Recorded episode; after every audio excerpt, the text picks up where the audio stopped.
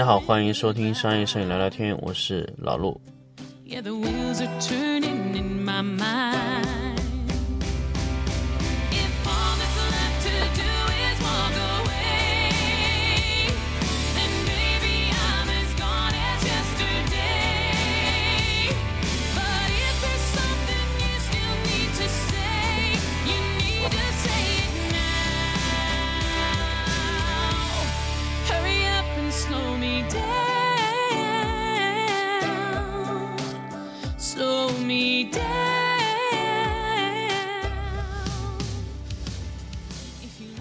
好，这期节目我们跟大家来聊一下光比控制和局部的对比度控制。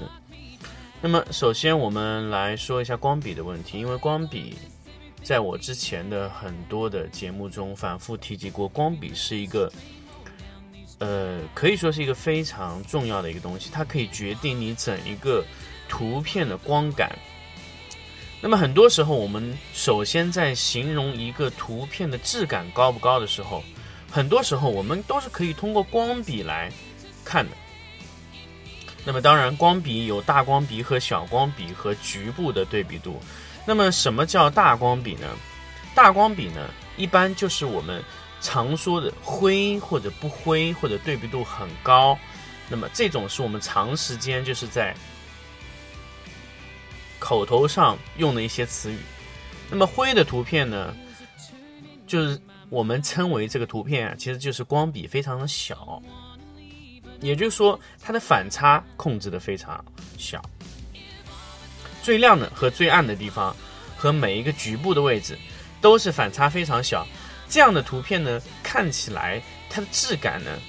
可以说，如果你按照我们正常的思路来说，质感相对会弱一些。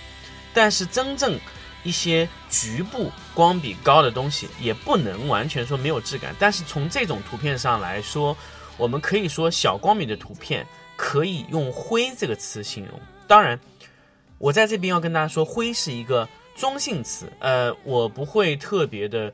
把“灰”这个词当做是一个特别负面的一个词语。比如说，评价一张图片，说这个图片很灰，就意味着这个图片不好看，或者说图片的质量。图片的品质不高，这不是的。大家首先要知道，灰是一个定义的一个词语。灰的意思呢，也就是说，你整一个图片中，呃，亮部和暗部的跨的区域非常小。那么我们在通过这个直方图观察的时候，灰的图片呢，基本上它的整个调子都是差不多，它不是压缩的特别窄，而是平均的分布了每一个颜色，它都会有啊。但是呢，它暗部和最亮的那个区域的颜色呢，反而会比较小，大部分集中在中间色调的位置上，这就是我们称为这个图片灰的一个原因。那么光比小，就是我们通常称的灰这个问题。那么我们再说一下，那光比大又是怎么样呢？光比大呢，就是我们图片的整一个的，呃，在直方图的显示区域，会形成两个山峰一样的区域。那左侧最暗部和右侧最亮部都会非常多，在中间调的位置会非常少，这就是我们超大光比，呃，可以说是非常戏剧化的一些，呃，状态会形成这样的直方图。当然，我在这里跟大家说的所有的或者灰，或者说对比度特别大，或者怎么样，这种形容词都是中性的，因为图片没有哪一种说，嗯。我要把图片绝对拍成怎么样子，要把图片绝对绝对的控制成一个什么样子才是一个完美的图片。因为灰的图片，我们大致可以想，呃，有一些早期的日系的一些非常反差非常非常小的图片，那种感觉有点灰蒙蒙的感觉，镜头有点不太清楚，有点脱焦啊，对比度啊都放的非常小，然后包括它饱和度也放的非常低。这种图片，其实在我们呃，角度上来说，它光比就非常小。但是你说那样的状态，它的质感没有出来吗？其实也不能这么说，因为它的图片，像这种光比非常小的图图片啊，它非常适合这种浅色系的主体去拍摄。因为浅色系的主体，如果你用特别高浓度的那些图片，比如说非常饱和度非常高，用非常多的对色去做的处理的这种图片。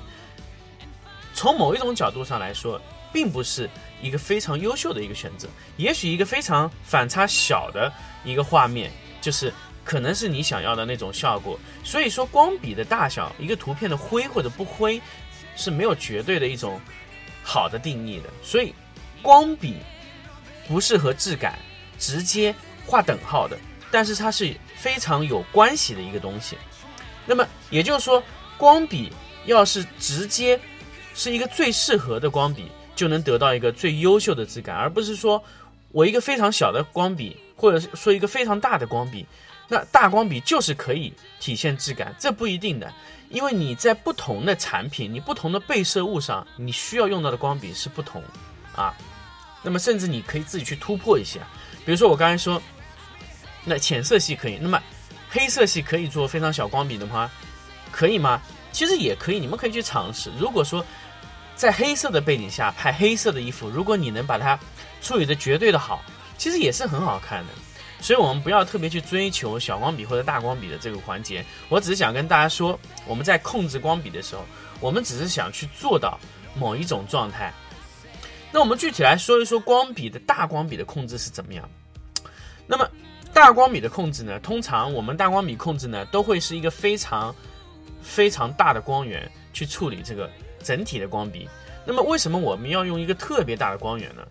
就是因为我们有时候在处理光笔的最后一步的时候，因为我们有时候图处理的图片一开始光笔还是会很大，因为我们在用局部的人工布光的时候，我们一定会造成一个非常大的呃光笔的产生。那么我们人工布光所有产生的小光笔，都是通过人为的去补偿一些新的光源去解决问题。比如说，我们在右侧进了一个单侧光源，呃，如果我把灯移得特别近，那么它的光衰会非常大。我之前在大家跟大家说一下，光深是非常会短的，一靠近以后，左右的距离从右往左的方向，如果你的光线在右侧的话，那么你从右往左方向的光的衰减会非常快。你右边的脸是亮的，可能到左侧就已经很暗了。那么，所以说你们在这个情况下，如果你用光深的原理靠得非常近的时候，你会得到一个反差非常大的东西。那么这个时候呢，你可以利用很多方式，比如说在左侧增加一块反光板，那么你等于说增加了一个大的光源，那么反光板可以靠近或者拉远，这个完全可以控制你左侧的亮度，因为它呃等于说起到了一个光源的远近的处理。你也可以在正面打上一个跳闪，都是可以的。但是我们在做缩小光笔的这种缩小那种大光笔的反差控制的上面呢，我们通常是做什么呢？我们通常是做一个无投影的一个处理。什么叫无投影处理呢？比如说我在从右侧做了一个主光，但是我左侧又进了一个辅光，我可以是可以是灯光，或者说可以是泡沫板，但是它形成了一个往右的投影，这个是绝对不不不允许的啊。比如说我正面打了一个灯光，结果出现了往后的投影，所以我们在局部处理一些光笔的时候，我们一定要考虑到什么问题呢？啊、就就是大面积的处理光笔的时候呢，我们首先要考虑到的是什么？首先考虑到的是我们有没有把投影新的投影做进来，这是我们在做大大光笔控制的时候最需要注意的一点。那么接下来啊，我来跟大家说一下局部的光笔控制，因为其实我们很多时候，呃，没有处理注意的这个叫局部光笔的处理，也叫局部对比度控制的这个环节，我们一直没有去做这个东西。为什么有些别人的图片非常大牌的图片，它可以整体拍的光比很小，但是东西的质感又非常好？我相信，如果大家去学过美术、学过画画的一些呃摄影师的朋友，可能会知道这一点。如果你在画画画完整体图片的时候，你感觉你的呃这个这个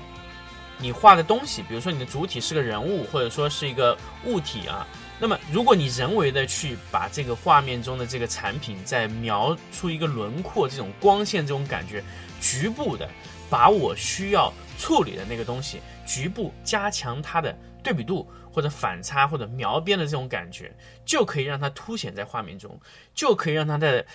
呃，可以说可以让它的局部的这个对比度啊，可以提升上来。这在画画中是我们经常用到的。那么我如果我们说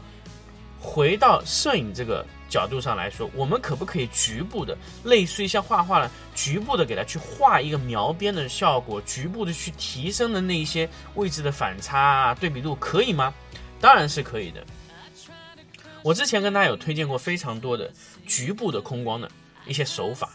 那么局部控光的手法，很多人问我老陆，我要局部控那个光有什么用吗？我会真的把光打得这么小吗？那现在我告诉你，光会打得这么小，但有时候这个打的不一定是主光。首先我要跟大家说，如果你的主光打得非常大，那么你在打小光的时候，那就很好处理。如果你主光打得非常的小，那么你在处理小光的时候，你要处理比主光更小。所以我们在局部控制的时候，首先难度在哪里？难度就在你的主光打的有多小。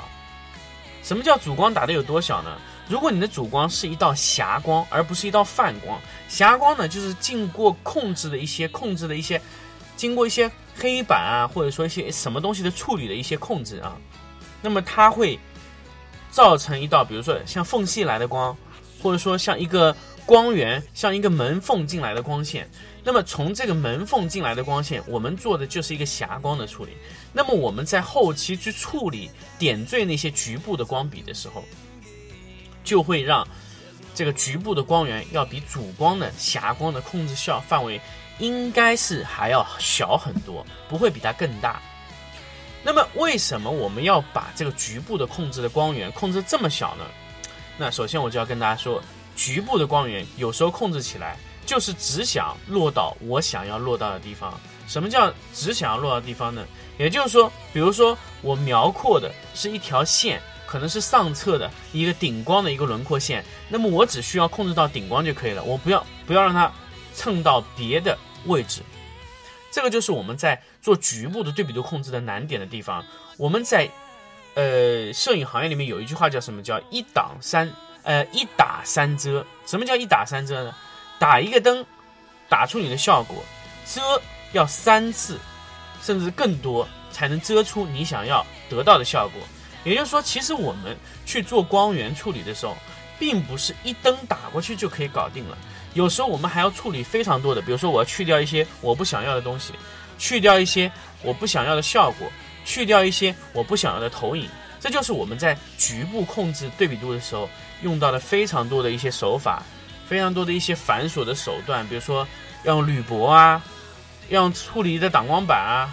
要用硫酸瓶啊，去局部处理掉、压制掉一些我不想要的一些位置的光源，比如说右侧的光线非常的硬朗，那么我想右侧的光线减弱一些，我们可能在这个地方会去用一张非常小的硫酸纸